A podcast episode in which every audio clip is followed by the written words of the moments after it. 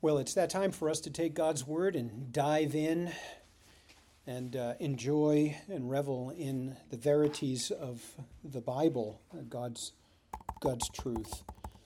We're in Galatians chapter 5, and we're looking at a new section this morning, chap- uh, verses 7 to 12. So find your way there, Galatians chapter 5, verses 7 to 12.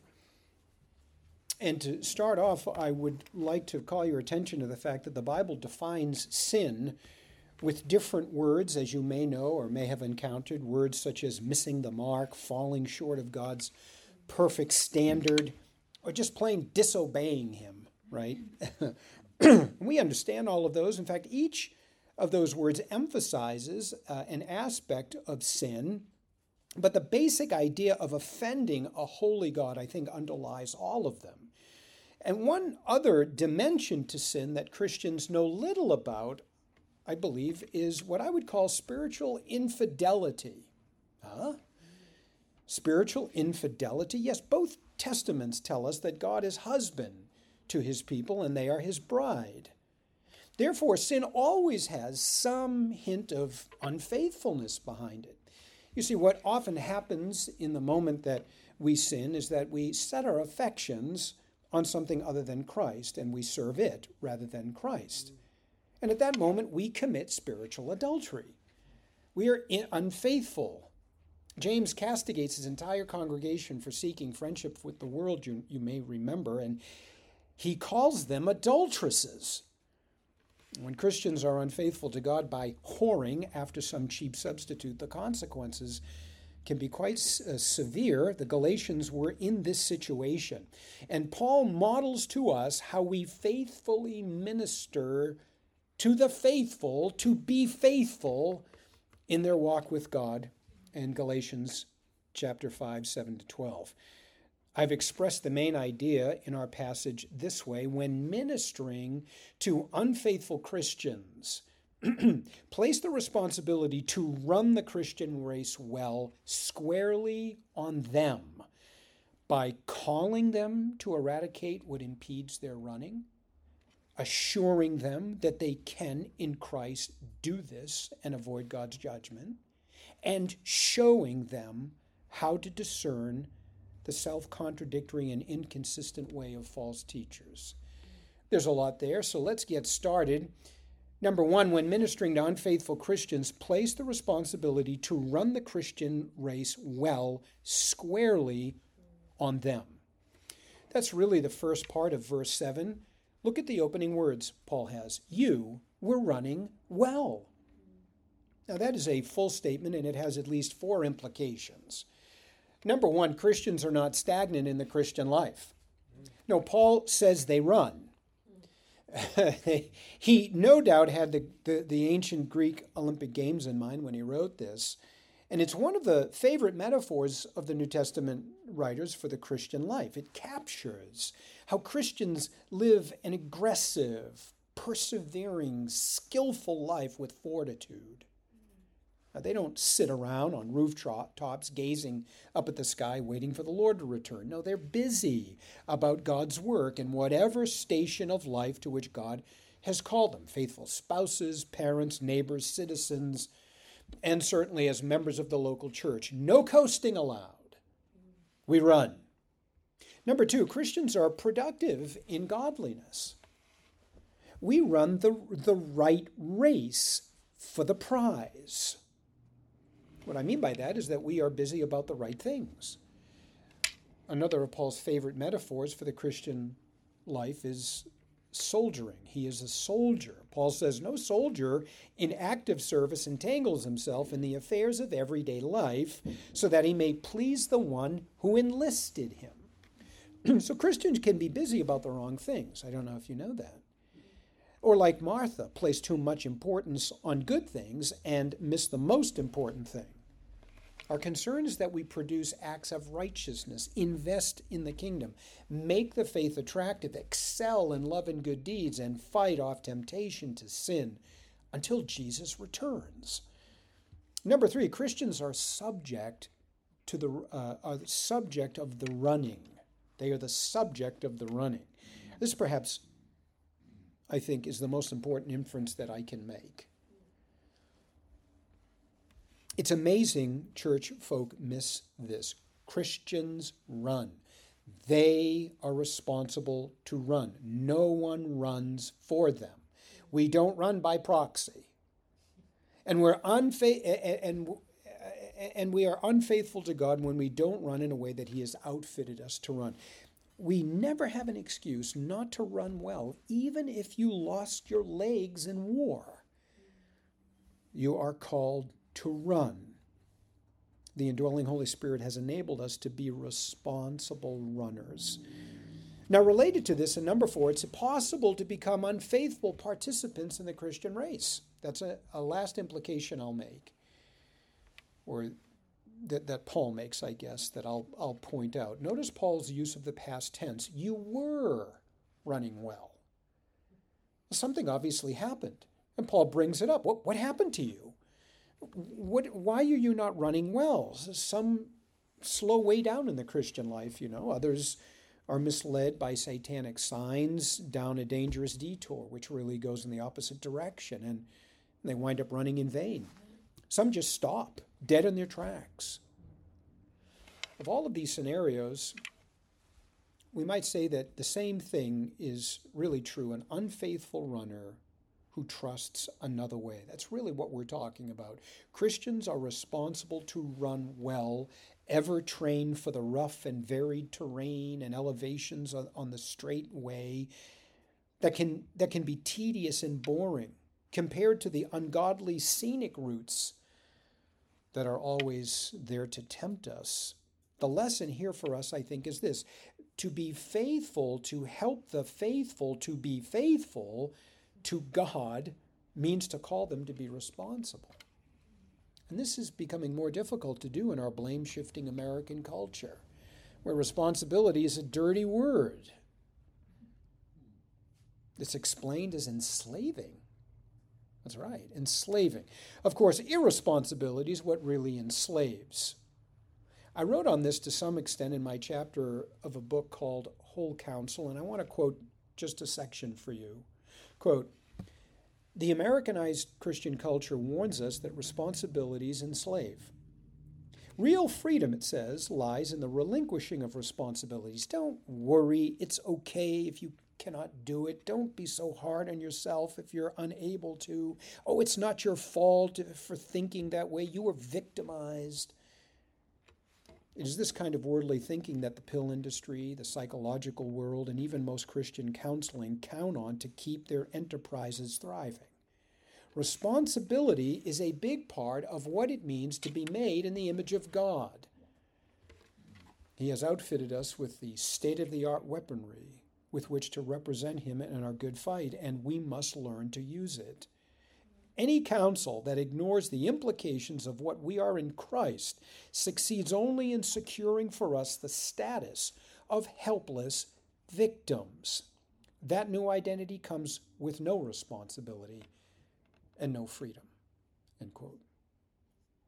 Now, when it comes to placing responsibility squarely on the shoulders of an unfaithful believer for his faithfulness to God, there are a list of ways that we can engage him, three of which Paul demonstrates right here, and I find them to be among the weightier of the list. The first one, well, just makes sense. Call him to eradicate the impede, what impedes his running. Eradicate it, get it out. When after we've confronted a spiritual slacker with God's truth, and showed him what he needs to do to champion uh, God's righteousness in this particular area of weakness, we need to tell him to turn in a godly direction and stay running in that direction with ever increasing speed. And in order to do that, he must jettison everything that slows him down. And as I've said, that just makes sense the writer to the Hebrews calls those in his church to do just that. He says, Let's rid ourselves of every obstacle and the sin which so easily entangles us, and let us run with endurance the race that is set before us. There can be no question from verses 7 and 8 that persuasive false teachers are one prime hindrance. That's one thing we ought to jettison if they're in our lives. Paul said, Who hindered you from obeying the truth? This persuasion didn't come from him who calls you. Uh, Paul's question in verse 7 is rhetorical. He's not looking for information, he's rather making a statement. The who is generic for any false teacher. And the obvious implication is this get rid of this hindrance. This is entangling you, this is slowing you down. You'll notice that there is a connection between the who that hinders in verse 7 and persuasion in verse 8. Do you see that? These false teachers were no doubt very persuasive. Error has to be persuasive, it's going to be effective and inviting. That's why counterfeit faith is so dangerous. In an imitation of the it's an imitation of the genuine article and it's meant to deceive. It, it's a lot like virtual reality of the computer world. You put the headsets on and you're in a world that looks and feels so real, but it's really fake. It distorts the gamer's image of himself and allows him to do things that he couldn't otherwise get away with in the real world. Counterfeit Christianity is only an imitation of the original and deceives those who are entangled in it into thinking that they are something when they are nothing. Now that's noteworthy in verse 8. And I want to point out that Paul uses the word persuasion here, but he really means the Judaizers' teaching. So when he says in verse 7, Who has hindered you? Verse 8, this persuasion did not come from God. This persuasion is the Judaizers' teaching. Instead of saying the Judaizers are not from God, he says this persuasion is not from God. Okay, fair enough. This is a literary device, you may or may not know, that the writer uses to substitute one thing for another for a particular purpose. In this case, Paul puts the effect for the cause. The Judaizers are the cause, the persuasive words are the effect. If Paul really means Judaizers, why refer to them by the impact they have? The answer is in order to emphasize the dangers of such individuals in the church. They are very persuasive. We cannot ignore them. We can't pretend that they're not there. They're Satan's workers. You know, Peter devoted his entire second chapter of his second epistle to describing just how dangerous they are. Let me read just parts of that. They secretly introduced destructive heresies that denied the biblical Jesus, verse 1. They have in, uh, indecent behavior. They malign the truth, verse 2.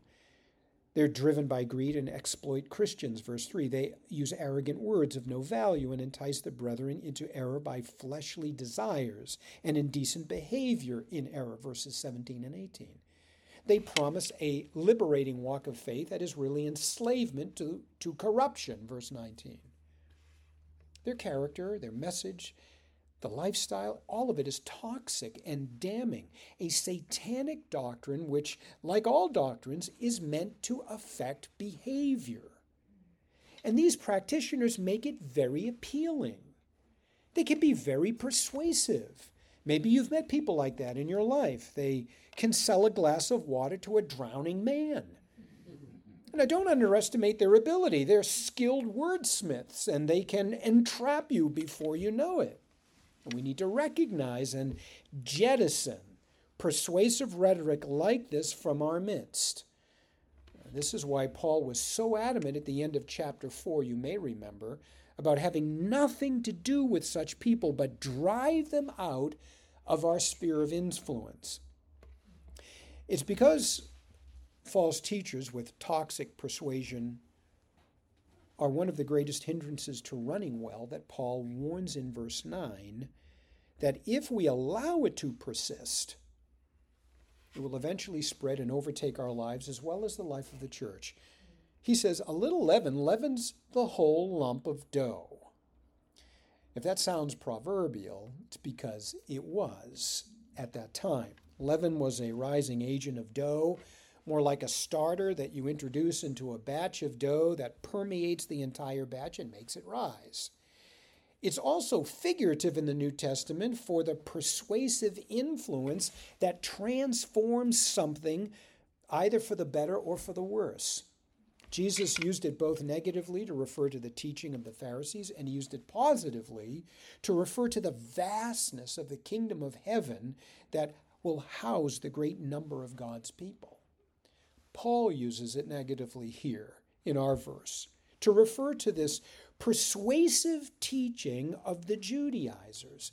It will influence the lives of Christians in a negative way. You can be sure of that, Paul says if it's not nipped in the bud, it will overtake not just the Christian's life, but the whole life of the church.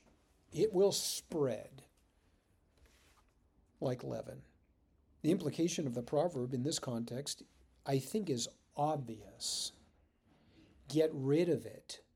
Get rid of the leaven before it completely destroys your Christian walk, your Christian testimony, and the life of the church. Get rid of it. Wow, that's that's serious. I, I agree with Paul and what he calls me to do, but honestly, I find the prospects of ministering to others in the church in this thorough and persuasive way somewhat daunting. Well, yes, because it is. More often than not, unfaithful believers tend to resist our overtures of love and attempts to help them. And, and I believe that that's the case for, well, at least two reasons.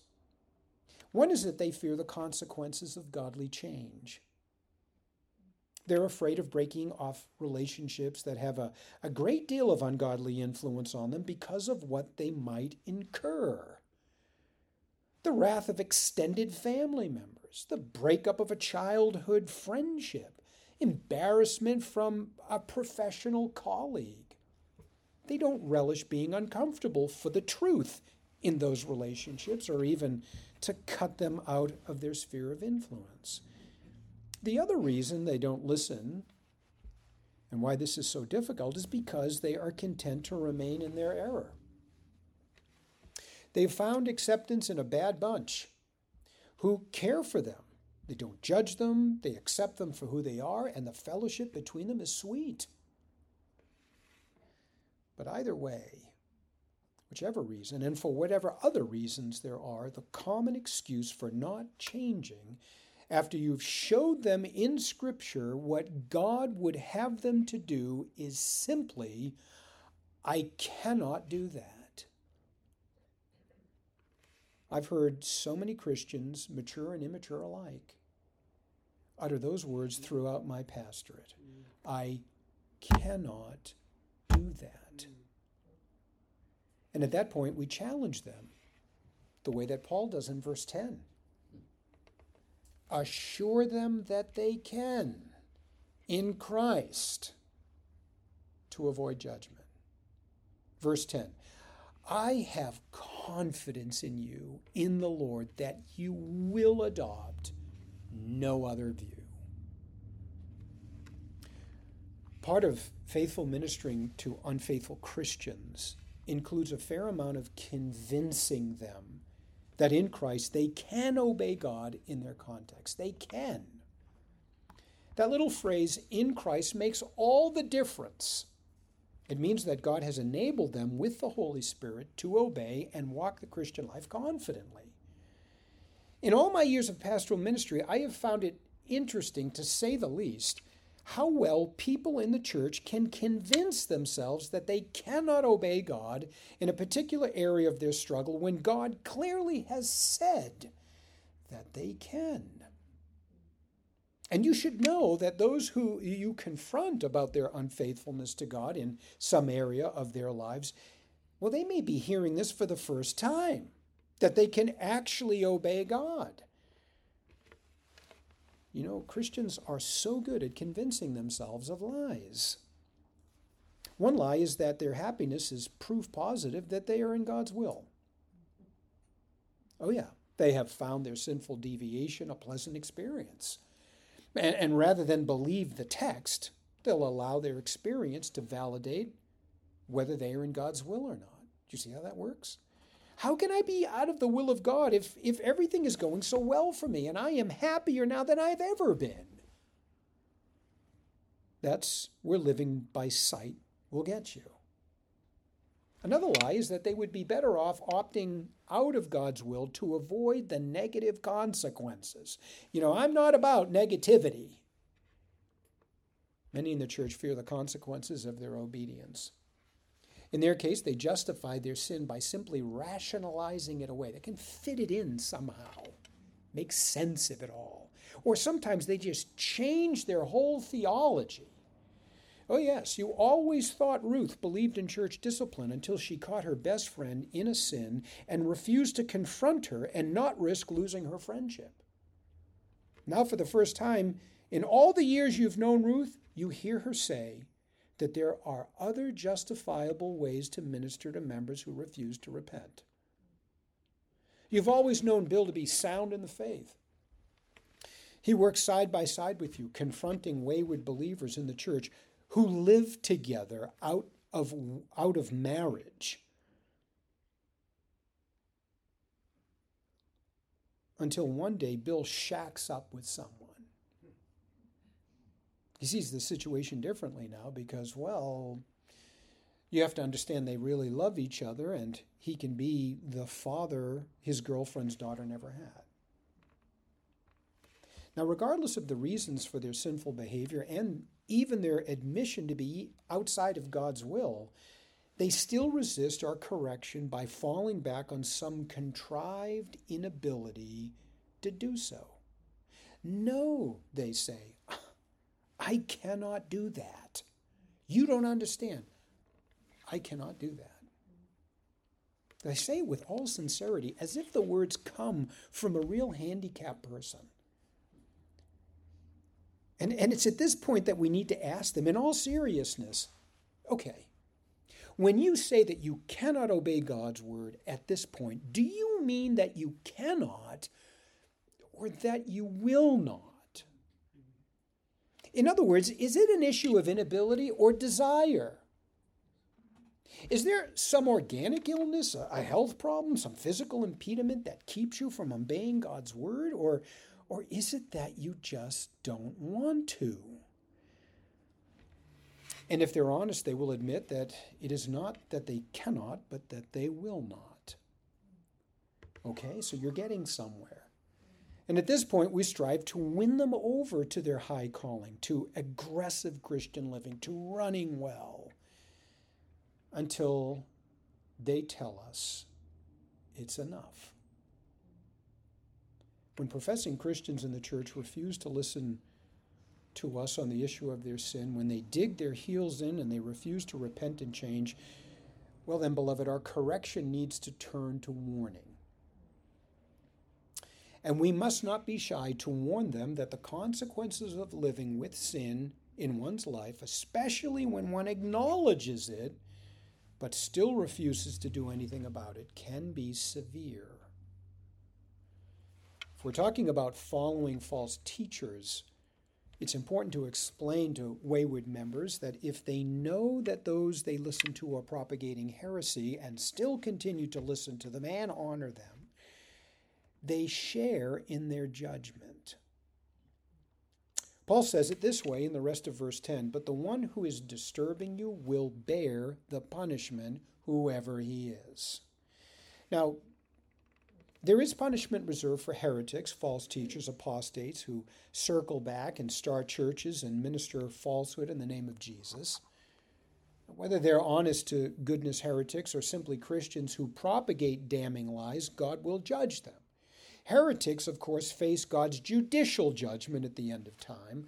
Christians who refuse to repent face God's or, or their heavenly Father's parental chastisement in this life, and quite possibly we may lose rewards at the end of at the end of time or in the next life. But be that as it may, I cannot help but infer that Paul's purpose for bringing this up to the Galatians is not just to assure them that those whom they admire so much are in store for God's judgment, but also to warn them that God will hold them accountable as well for aligning themselves with such characters. He says, in essence, don't associate with these guys. Their teaching will hurt you, and God will discipline you for aiding and abetting them. Wait, wh- what is that? Is there such a thing? Aiding and abetting. Yeah, we can find ourselves on the receiving end of God's discipline because we associate with false teachers. Absolutely. The short answer is yes, no question about it, and for two reasons.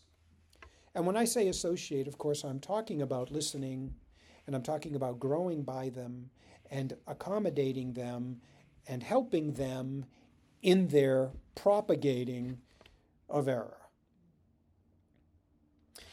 One reason is that you cannot associate with false teachers to this degree without being influenced by them. Impossible. You will be influenced by them. Isn't that why we tell our kids not to hang around with certain people, right? We don't want them to be influenced. I don't think they're looking to be influenced, but they will.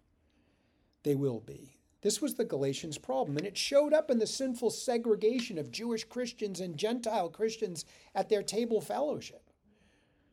Now, the other reason is this to associate with them means to support the propagation of their error. And God certainly holds us accountable for that. Now, I'm not making this up, all right? So let me give you a, few examples. We find the Apostle John warning his churches in Asia Minor in his second postcard epistle of this very thing.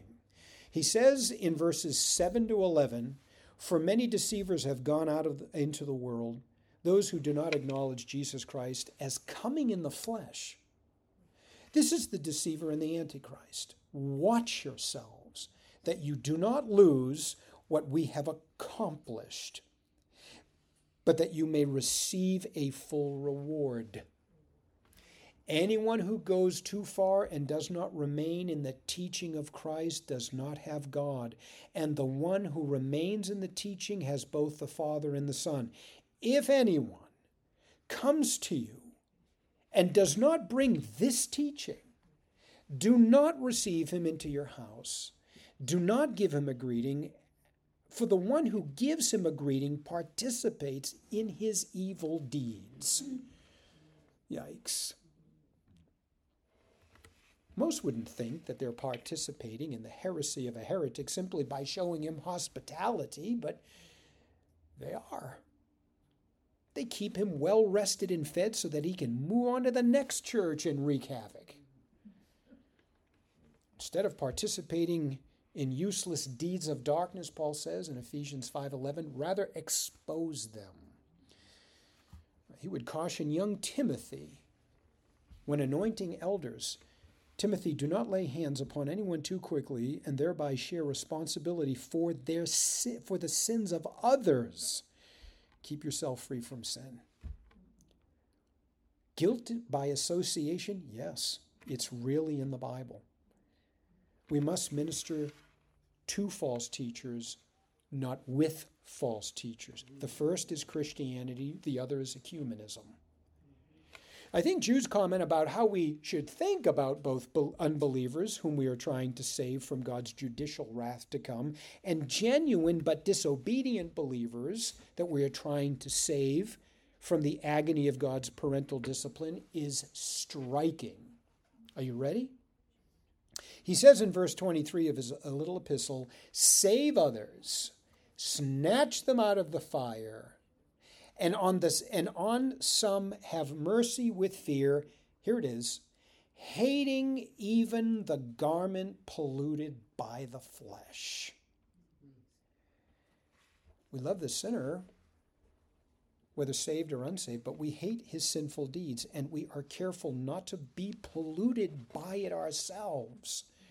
We carry out this mercy and this rescue mission with fear and trembling beloved we're in the world. We have to be.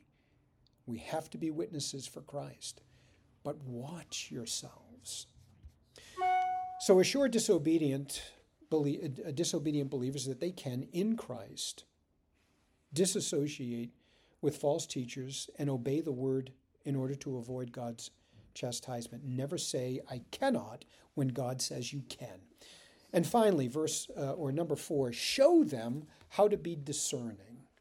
Show them how to be discerning or how to discern the self contradictory and inconsistent way of the false teacher. Since we're talking about false teachers, and there are many, many hindrances and many encumbrances that we need to throw off, but we're talking about the false teacher as being one that kind of heads the list. We need to show Christians who are being misled by them their inconsistency and their self contradictory. The art and science of debate is not a skill that most people have, much less enjoy. The secular version of this is logic. It, is de- it was developed in ancient India, in China, and in Greece. Those in the church who have honed this skill are called apologists, defenders of the faith. And we're grateful for them and for the defense that they make for the reliability of the Bible. Now, maybe you, you know that seminaries actually off, offer a degree in apologetics. As I say, it's both an art and a science. Now, you may not consider yourself to be an apologist, but you, along with all other Christians, are responsible to know the word well enough to defend the faith. And all the more so to the Christians you've been mis- who've been misled by false teachers as the Galatians had been. Paul lays out two general principles that all Christians, whether they are helping or they are receiving help, need to know. And one is this false teachers are self contradicting. They are. They may be consistently false, but as far as supporting their view from Scripture, you could be assured they will be quite, quite contradictory. Look at verse 11. But as for me, brothers and sisters, if I still preach circumcision, why am I still persecuted? Then the stumbling block of the cross has been eliminated. Now, Paul argues here that what the false teachers accused him of was what they themselves were actually guilty of, namely preaching circumcision. This is the, this is the, the, the, the crazy thing about, about their accusation.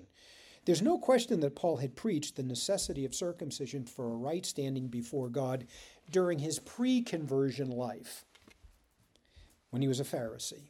Since his Damascus Road experience, however, he jettisoned that message for the gospel of grace.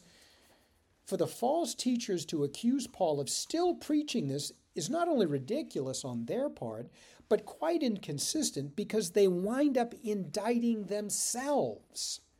How so? Well, if he were preaching a message of circumcision, which is what they preached, and they were persecuting him for it, then they indict themselves. Paul were, uh, was not, of course, preaching circumcision. He was preaching the gospel of grace. Do you see the contradictory, the contradiction that they that they present. Why persecute him for preaching their message if that were true? And the fact that they persecuted him obviously proves that he was not preaching circumcision. It's an airtight logic right here. Moving on, though, we also need to show uh, the, uh, how the false teachers are inconsistent. And that would be part of our ministry to wayward Christians. In verse 12, Paul calls the Judaizers inconsistent in their view. He says, I wish that those who are troubling you would even emasculate themselves. Surprisingly harsh words from the apostle. But they are not simply a wish that his enemies would do harm to themselves. Certainly not. No, I believe that Paul's wish was his way of pointing out their inconsistency or the inconsistency of their view. You see, in the ancient world, and more specifically in Paul's world, there were pagan cults that called for the castration of temple officials. This was, this was sort of the, the, the mainstay in, in cults. It was a way of eliminating, you see, all potential distractions and divided loyalties on the part of the official he could now concentrate on the things at hand. In North Galatia, while Paul wrote, the cult of Cybele was alive and well, and it required their priests to be castrated. The Galatians in, in the South no doubt knew of the cult. They could not have. And Paul may be, may be drawing on this image in a sarcastic way to say, in essence, if the Judaizers place this much value in the removal of a man's foreskin, then let them go all the way and castrate themselves to show just how devoted they are by keeping their own principle to the fullest extent. In other words, be consistent. Come on. Let the knife finish the job. All false Bible teachers are inconsistent.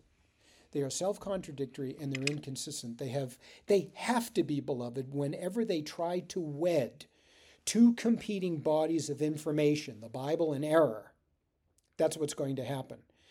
It, this is a formula for inconsistency. It's always easier to catch false teachers and inconsistencies when they use the Bible as part of their belief system. You cannot make the Bible compatible with error. Well, I want to wrap up our time uh, with this one concluding thought. And I, uh, I saved the best for last, but it's also a little bit heavy. So you need, you need to, to, to, to prepare yourselves, put your thinking caps on. It's so important that we preserve God's absolute truth and know how to wield it well in these last days. Without it, we're lost. We, we, we, we, we, we, don't know how to discern good from evil, right from wrong. All right? This is exactly the point that Paul makes with a literary device that he uses, which, which repeats the same word in a text just in a different form. In this case, Paul does this to make an important contrast between false error, error and false teaching and God's truth, all right? I'm going to show it to you now. I'm referring to verses 7, 8, and 10. Paul makes emph- uh, an, Paul emphasizes the importance of God's word, that is our confidence over against the word of the false teachers that amounts to nothing more than self confidence. Now, the beauty of this literary device is missing from the English translation. So I'm going to translate it for you using the same word that would have communicated to the Galatians. But first, an explanation I think is needed. The Greek word that Paul repeats in different forms three times means to believe in or to have confidence in, really, kind of the same thing. The first occurrence of this word is in verse 7, and it actually is translated confidence. Who hindered you that you should have confidence in the truth? The second word is in verse 8, and it is persuasion. That is, to be led to believe in something or have confidence in something. You see the relation? But since one's belief system is one's confidence, the false teaching that is meant here can also mean self confidence. And what the Judaizers' message, amounts to is self confidence, not confidence in God's truth. So you can see the contrast that Paul makes in verses 7 and 8 simply by using a form of the same word, confidence. We find the same word again in verse 10, where it is translated confidence as well. I have confidence in your God given ability to reject one and embrace the other, that is, reject the error and embrace truth. So, three forms of the same word repeated three times with a kind of deliberate rhyme, so that when heard, read, um, it, it, it would be for the purpose of making this important contrast memorable, kind of sing songy. You know, we, we, we remember things like that, that are sing songy. Maybe you picked up on the fact that I used the same literary device in the title of the message Be faithful to the faithful to be faithful. Three words, each with their own nuance, to make the, to to uh, to put the gist across, or the gist of the message, uh, and to make it as memorable as possible for you. The best way we can do, or we can capture Paul's sense in the English here, verses 7, 8, and 10, is this way Who hindered you that you should not have confidence in the truth, but a self confidence that did not come from him who calls you?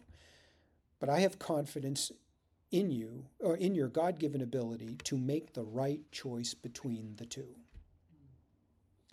Now, let me repeat and say it is so important that we preserve God's absolute truth, our confidence, and know how to wield it well in these last days because without it, we're lost as to discern good from evil, right from wrong.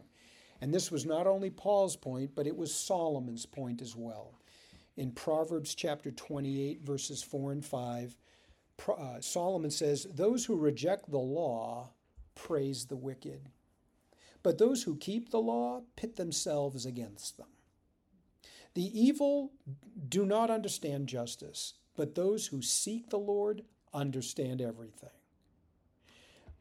We see this working out even in secular America with those who rebel against the secular law. As a result, they become aimless, unable to know good from evil. Right? We're seeing this happen. And this happens on a spiritual plane as well. We turn our backs on God's truth. We lose our moral compass, the light of the truth to see our way through the moral darkness, our identity, our refuge, our ability to make righteous decisions. So let's let Paul's words to Timothy be for us as well as we close. Protect what has been entrusted to you. Avoid worldly empty chatter and the opposing arguments of what is falsely called knowledge. And our Father, we are so grateful for this time together, for the Word of God, and this part of the Word which you have given to us for our benefit. We pray, O oh God, that we would take to heart the truths that are here, that we might walk more confidently in these last days where it really counts, that we might that we might live Christ to the world, and that we may see your elect come to faith in Christ and join us in this wonderful and holy endeavor, this great race, this good fight for your glory, for your honor and for the benefit of your church. We pray in Christ's name. Amen. Amen.